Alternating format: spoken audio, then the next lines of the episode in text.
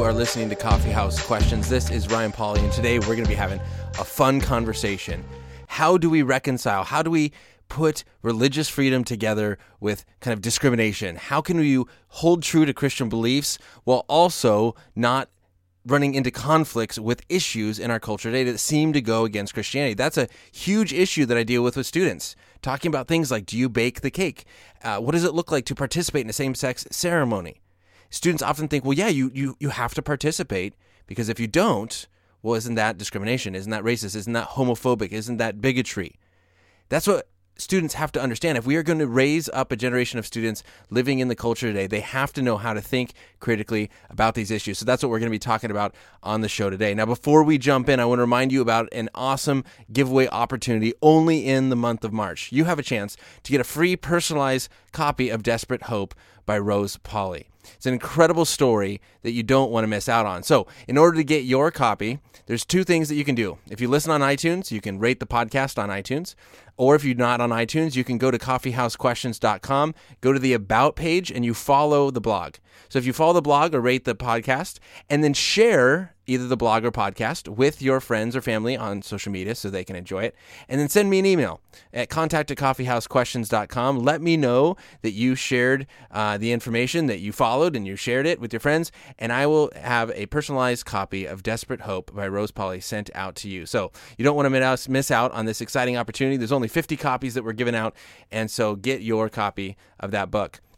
And as always, you can send in your questions and comments on Facebook at facebook.com slash coffeehousequestions, on Twitter, Instagram, Snapchat at Ryan Pauley 3 You can email those in or text them in at 714 989 6927. So, as I mentioned, when I discuss religious freedom with students, and that uh, for me, religious freedom is the ability for all human beings to think as they please, believe or not believe as their conscience leads, and then live out of the beliefs openly, peacefully, and without fear. Right? That we should be able to follow our conscience within some limitations, right? I, I do believe that if your conscience leads you to do things that uh, hurt or or uh, that are going against public safety, order, or health that the government has a right to step in and stop you. But simply having a belief is not wrong. I don't think that we cannot coerce or force people to have certain beliefs. And so when Christians have these beliefs that are seeming to go against some major issues in our culture today, abortion and LGBT issues, how do we reconcile these things?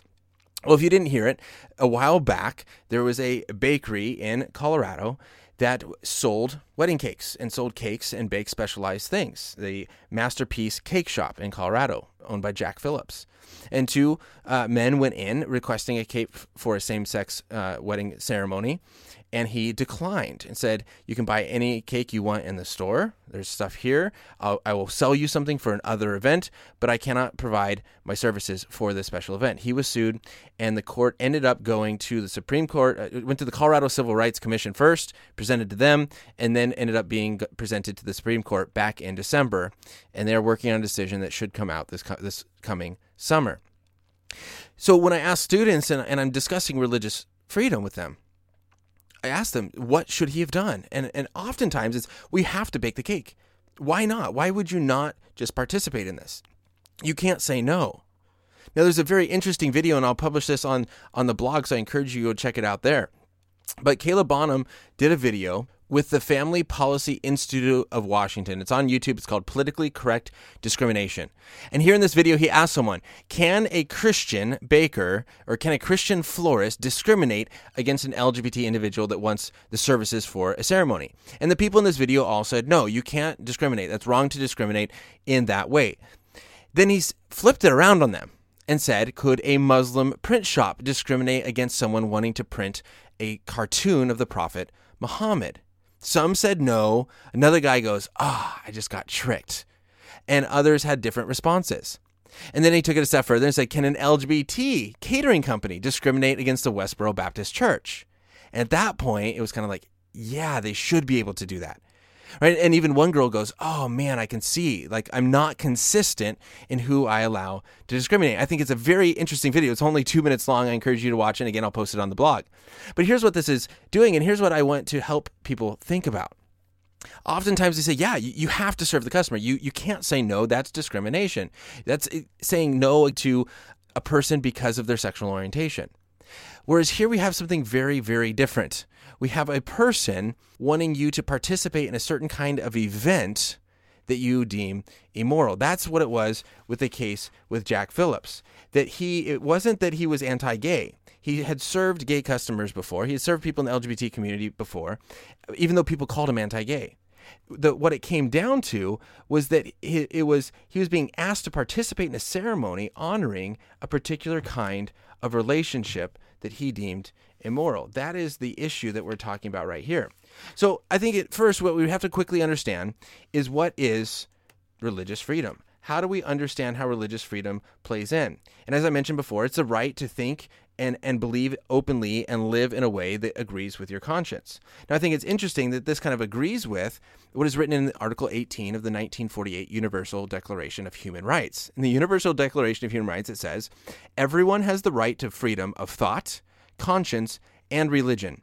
This right includes freedom to change his religion or belief, and freedom, either alone or in a community with others, and in public or private, to manifest his religion or belief in teaching, practice, worship, and observance.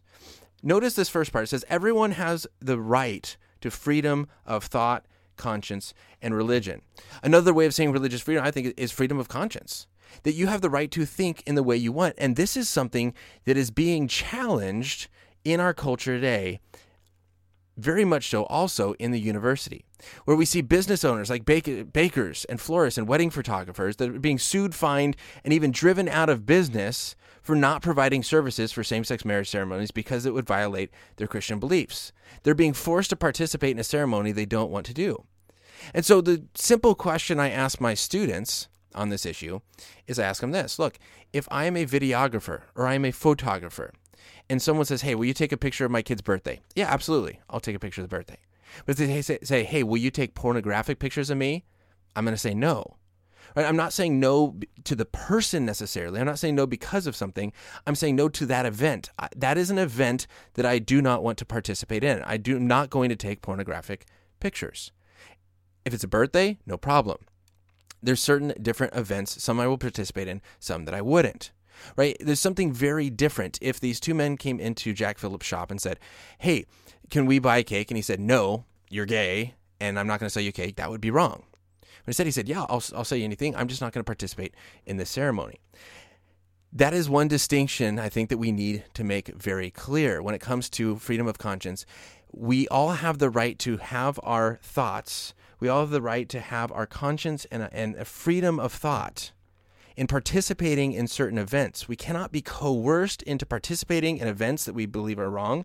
We also cannot be forced to say we believe something that we don't. Then we're being forced to lie. Right? I think this is easy when you flip the situation around, like in the YouTube video. Right? Can a white supremacist force a black person to participate in a white supremacy rally? No, you should have the right to refuse that.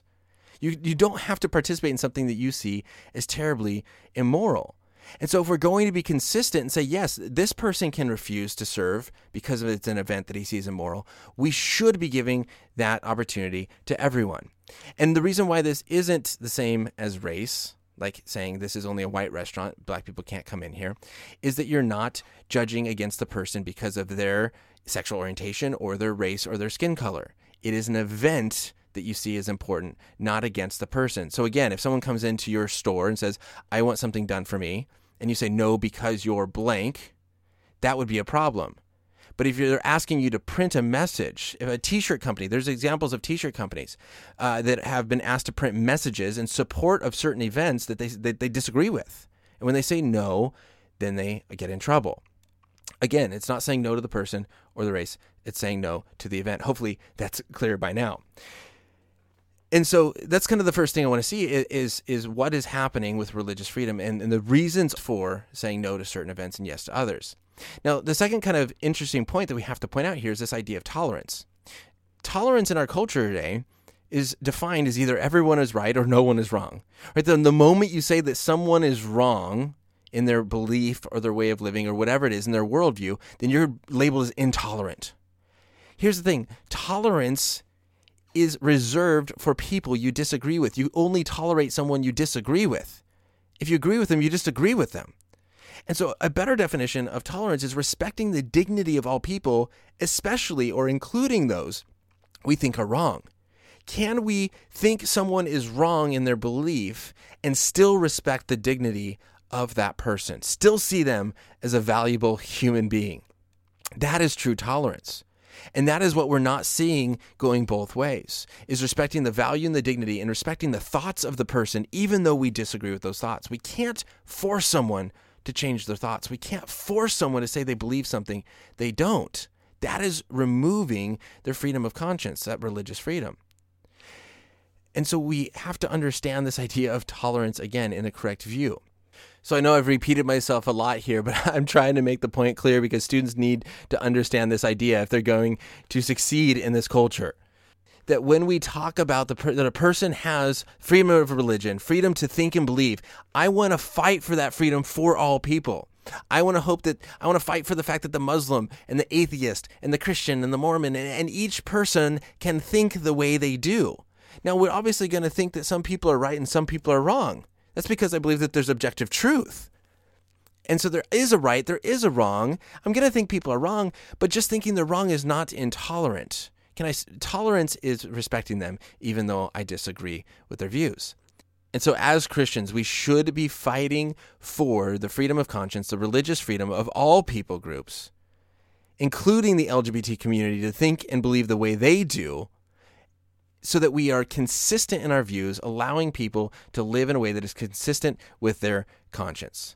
That is what we should fight for. And we have to recognize one last time that we're not discriminating against a person. If you do, that is wrong. If you discriminate against a race because they're a certain race, you can't have a service, that is wrong. Instead, this is against an event which all people, I think, would agree with when you find that event that they deem as being immoral. Participating in a pornographic film, participating in a racist white supremacy rally, participating in something that you see as immoral, obviously you'd say, no, I don't have to do that. Right? But that's very different than saying no to the person.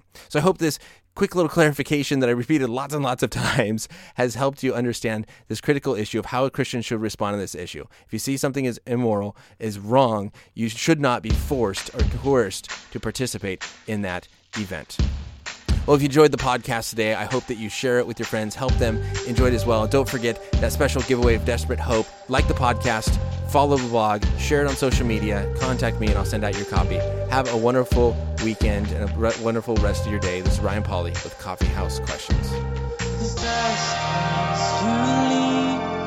Won't hesitate to follow your love will guide my